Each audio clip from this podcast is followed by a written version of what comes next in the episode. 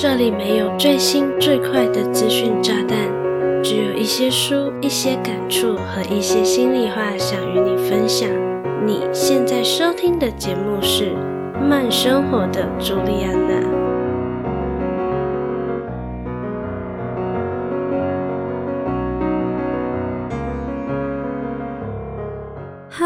大家好，我是朱莉安娜，感谢你收听《慢生活的朱莉安娜》第六十六集。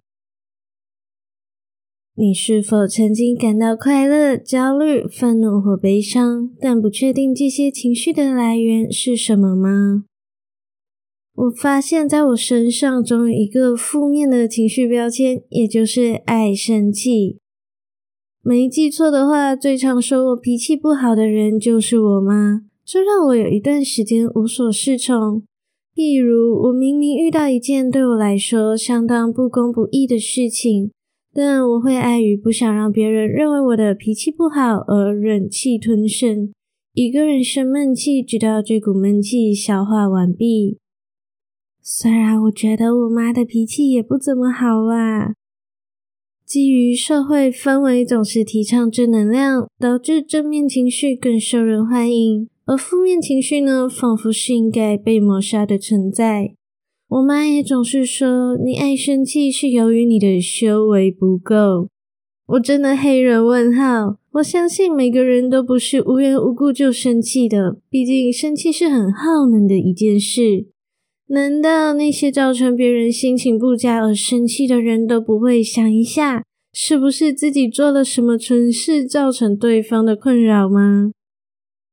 可是啊，不管是愤怒、快乐、哀伤、恐惧、喜爱、憎恨等，都是生而为人会有的正常情绪。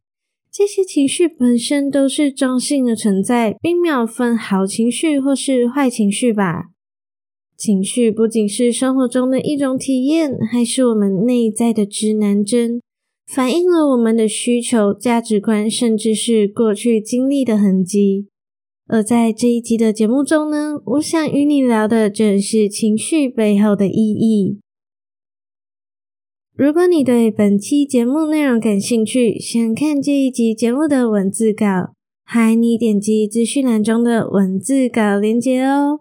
在节目开始前，我还想拜托你一件事，希望你能帮我到慢生活的朱莉安娜的节目首页按下订阅按钮，如此一来就不会错过最新集数，让我的声音能及时陪伴你喽。准备好了吗？我们这就开始本期的精彩内容吧。首先，我们先来了解一下什么是情绪。情绪是对一系列主观认知经验的统称，是我们对客观事物的态度体验以及相应的行为反应。目前还没有关于情绪究竟该如何定义的科学共识。也就是说，所有发生且有目共睹的事物，落到了每个人的心里，对应的感觉都会很不同，造成我们对于大部分的事物认知都是主观的。这是不是也就对应我在开场说的，这世界上根本就不存在所谓的好情绪和坏情绪呢？既然情绪不分好坏，那为什么还会有愤怒、快乐、哀伤、恐慌、喜爱、憎恨等这些代表不同情绪的名词呢？这些名词所指的其实是情绪所带来的生理反应。当出现愤怒、恐惧等较为强烈的情绪时，通常都会发生心跳加速、呼吸急促、血压上升、口干舌燥等体验。而且啊，愤怒、恐惧等这些情绪，往往都是由外界环境所引发的。譬如看到心爱的人外遇、心爱的人大发脾气，就会引发愤怒和恐惧这两种情绪。应该没有人会突然愤怒或是恐惧吧？一定是想到或是接触到某些因子，才会触发如此强烈的情绪反应哦。就连我们遇到喜欢的人事物而产生的心跳加速，也属于强烈的情绪反应。当我们在路上遇到喜欢的人迎面而来，甚至还主动和自己打招呼，心跳的感觉就会变得特别真实吧。如果你不是想到或是接触到某些诱因就心跳加速，那你可能要去挂心脏内科，检查一下你的生理零件是不是有故障的疑虑咯。除了有会引起强烈生理反应的情绪，基本上情绪无所不在。就算是平时看起来从容不迫、特别温和的人，也是有情绪的。只不过呢，他的情绪激动性比较平静，强度也比较弱。譬如，同样发生一件令人愤怒的事，平时情绪反应比较强烈的人，可能会狂怒的大吼大叫；平日看似毫无情绪的人，则可能看起来毫无反应。但你问他生气吗？他会如实的告诉你，他很生气，甚至有可能正在生气。不论是激动的情绪还是平静的情绪，情绪的强度都取决于情绪事件对于个体意义的大小。假如你每天都过着平凡的日常，你不会对起床看见阳光而产生激动的情绪。但如果是一个发生车祸、劫后重生的人，从病床上醒过来，看到窗外的阳光明媚。他的情绪绝对会相当激动。我们的情绪体验主要与下视丘、杏仁核以及交感神经系统有关。这些神经系统会让我们对某些事实的心理知觉转变成身体表现，进而兴起某些情感，包含了生理变化以及会做出怎样的行动。说了这么多，我相信你已经从中了解到情绪究竟是如何运作的。你是否还认为情绪有分好坏呢？很奇妙的是，我们身处的社会价值观就是会灌输正面情绪是好的，我们应该要多多向总是充满正能量的人学习，而负面情绪则是需要努力去克服的。仿佛遇到不好的事情，你应该要欣然接受，你应该要去体谅对方。假如你发生不幸，悲伤得太久了，身边的人就会不断地催促你，应该要走出来了。诸如此类的话语，是不是听起来很熟悉？说的好像我们可以去控制情绪一样哦。我相信很多人都只看到情绪的表面，直接将所有的情绪二分为好情绪以及坏情绪。毕竟人都是懒惰的，这样分简单又明了。我们只需要去拥抱好情绪和克服坏情绪就好，何必去追究情绪背后的意义呢？我曾经确实是这样做的，生气时告诉自己不要外显脾气。伤心时，把自己关起来，默默流泪。只要我奋力抵抗这些容易外显的负面情绪，我就是个修为很好的人。但所谓的抵抗，不正是你受到威胁、伤害而有的反应吗？所以，往往越挣扎，心里的伤口反而越来越多。直到这几年，我看了很多心理励志的书，才慢慢探索出过往的我究竟为何会有这些情绪，而这些情绪是如何引领我穿越在生活中的各个领域。毫不夸张，当我不去排斥某些被定义为负面的情绪时，我反而可以用更平和的态度去看待自己以及身边的人，甚至可以去分析其他人拥有哪些情绪。当你愿意接纳每个情绪时，也就表示你愿意接受每个情绪的独特和背后的意义，自然就能和他们和平共处。那究竟为何情绪如此重要？为什么我们应该关心情绪的存在呢？先让我们休息十秒钟，喝点水，顺道消化刚才的内容。待会再回来与你分享情绪的重要性，别走开，马上回来哦。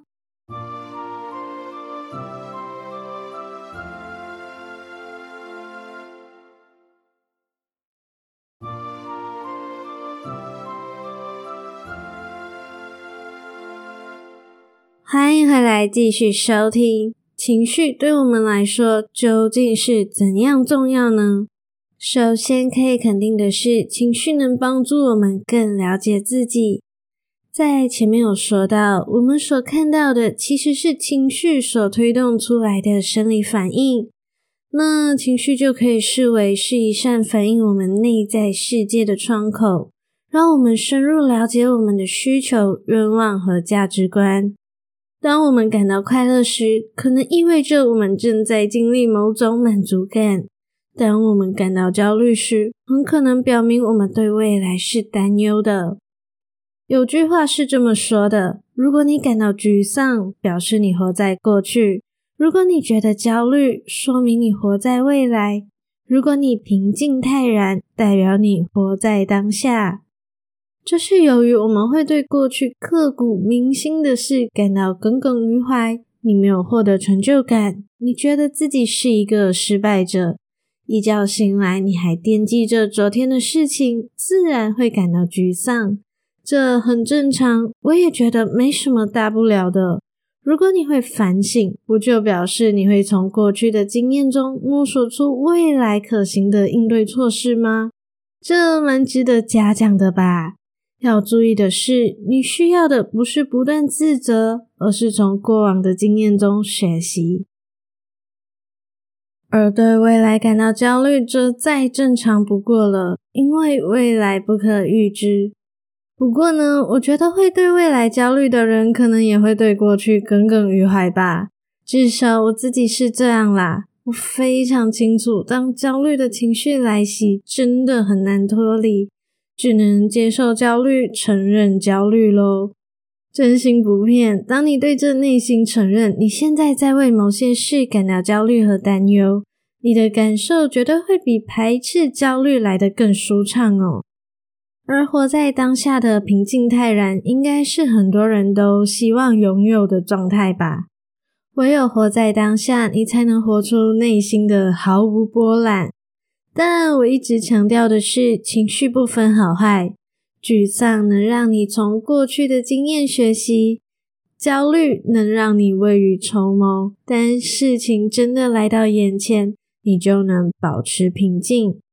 过去不可逆，未来不可预期。不管是沮丧、焦虑还是平静，都只不过是自我反应的工具，让我们都更能体察内在的需求。其次，情绪是我们生活中不可或缺的一部分。情绪是由神经生理变化引起的精神状态，与你的思想、感觉、行为反应以及一定程度的快乐或是悲伤有不同的关联。换句话说，只要你还活着，就不可能脱离情绪的魔掌啦。与其排斥，不如好好理解。让情绪指引我们前进，就像最直觉的生理反应好了。摔倒了会感到疼痛，没吃饭会感到饥饿。对生命来说，这些明示暗示都是相当重要的存在。假如一个人无法体会疼痛，那可能会受伤而不自知，最终危及生命。但没有人会觉得疼痛好棒棒，最好每一天都痛到要死要活吧？同理可证，被认为是负面的情绪，也是在提醒我们某些事情不太对劲。我会把情绪比喻成信号弹，当我们感到不安或担忧时，可能是个提醒我们需要关注某些事情的信号。总而言之，不管是怎样的情绪，不同情绪背后所代表的意义都不太一样，这是属于我们人类浑然天成的生活智慧。而我们作为情绪展现的载体，要做的是熟悉以及了解自己的情绪，学会如何和平共处，才能活得更通透，遵从内心真正的感觉，做出不让自己后悔的选择哦。除此之外，你或许从未想过，情绪还能让我们更好地理解自身情感以及同理他人哦。为了解释情绪的意义呢，英国生物学家，也就是著有“物竞天择，物种起源理论”的达尔文写过一本书，名为《人与动物的感情表达》。达尔文认为，情绪能帮助动物们适应环境。举例来说，人类必须探索环境，于是我们有了好奇心。为了吐出不小心吃到的异物，于是我们会觉得恶心。为了建立社会关系，于是出现了信任感；为了避免伤害，所以我们会恐惧；为了繁衍，所以产生爱意。我们会由于愤怒而想要做些平时不会做的事，会由于无助而哭泣，会重复做能让自己感到愉悦的事。这些种种都基于情绪的存在本身就有其目的。那情绪是如何帮助我们更好的理解自身情感以及同理他人呢？在社会生活上，情绪能帮助我们的有以下三点：一、与其他人交流感情，就算是不会说话的小婴儿，也会哭，也会笑，而大人则会依据小 baby 所传递出来的情绪生理表现来推断婴儿想要表达什么。二、影响自己和其他人，可以是好的影响，也可以是坏的影响。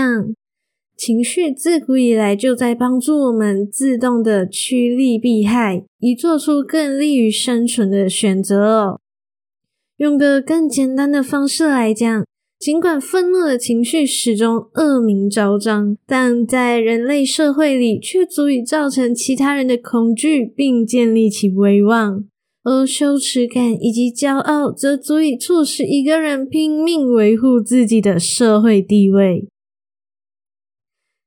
三、表示善意，你不需要特别做什么，你只需要展露一抹礼貌性的微笑，就足以让他人感受善意，建立起更健康的人际关系。因此，不要害怕任何情绪的展现。不要把悲伤、愤怒、厌恶、恐惧、害羞、胆怯这类被定义为坏情绪的情绪视为弱点。任何的情绪都是一体两面的。不信的话，我推荐你去看皮克斯脑筋急转弯《Inside Out》。我相信你看过这部电影，你就更能理解，不管是什么情绪，它们都一样重要。好啦，以上就是本期的节目内容，不知不觉就来到尾声喽。非常感谢你愿意在百忙之中收听慢生活的朱莉安娜。这一集的节目架构似乎比较发散，但我依然希望你会喜欢。若你觉得本期内容还不错，期待你能订阅这个节目，同时花一点点的时间。帮我的 Apple Podcast 或是 Spotify 给我五颗星加留言，让更多的人有机会看到并收听这个节目哦。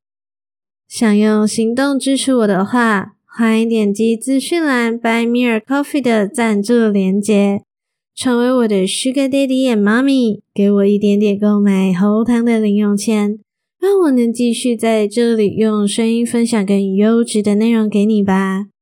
若心有余而力不足，当然也没关系。你可以 follow 慢生活的朱莉安娜的 Instagram，当做给我的鼓励哦。我的 IG 账号是 J U L I N A C H O O C O M，你可以留言或是私讯我和我互动。假如你有任何想听的主题或是内容，也可以和我说。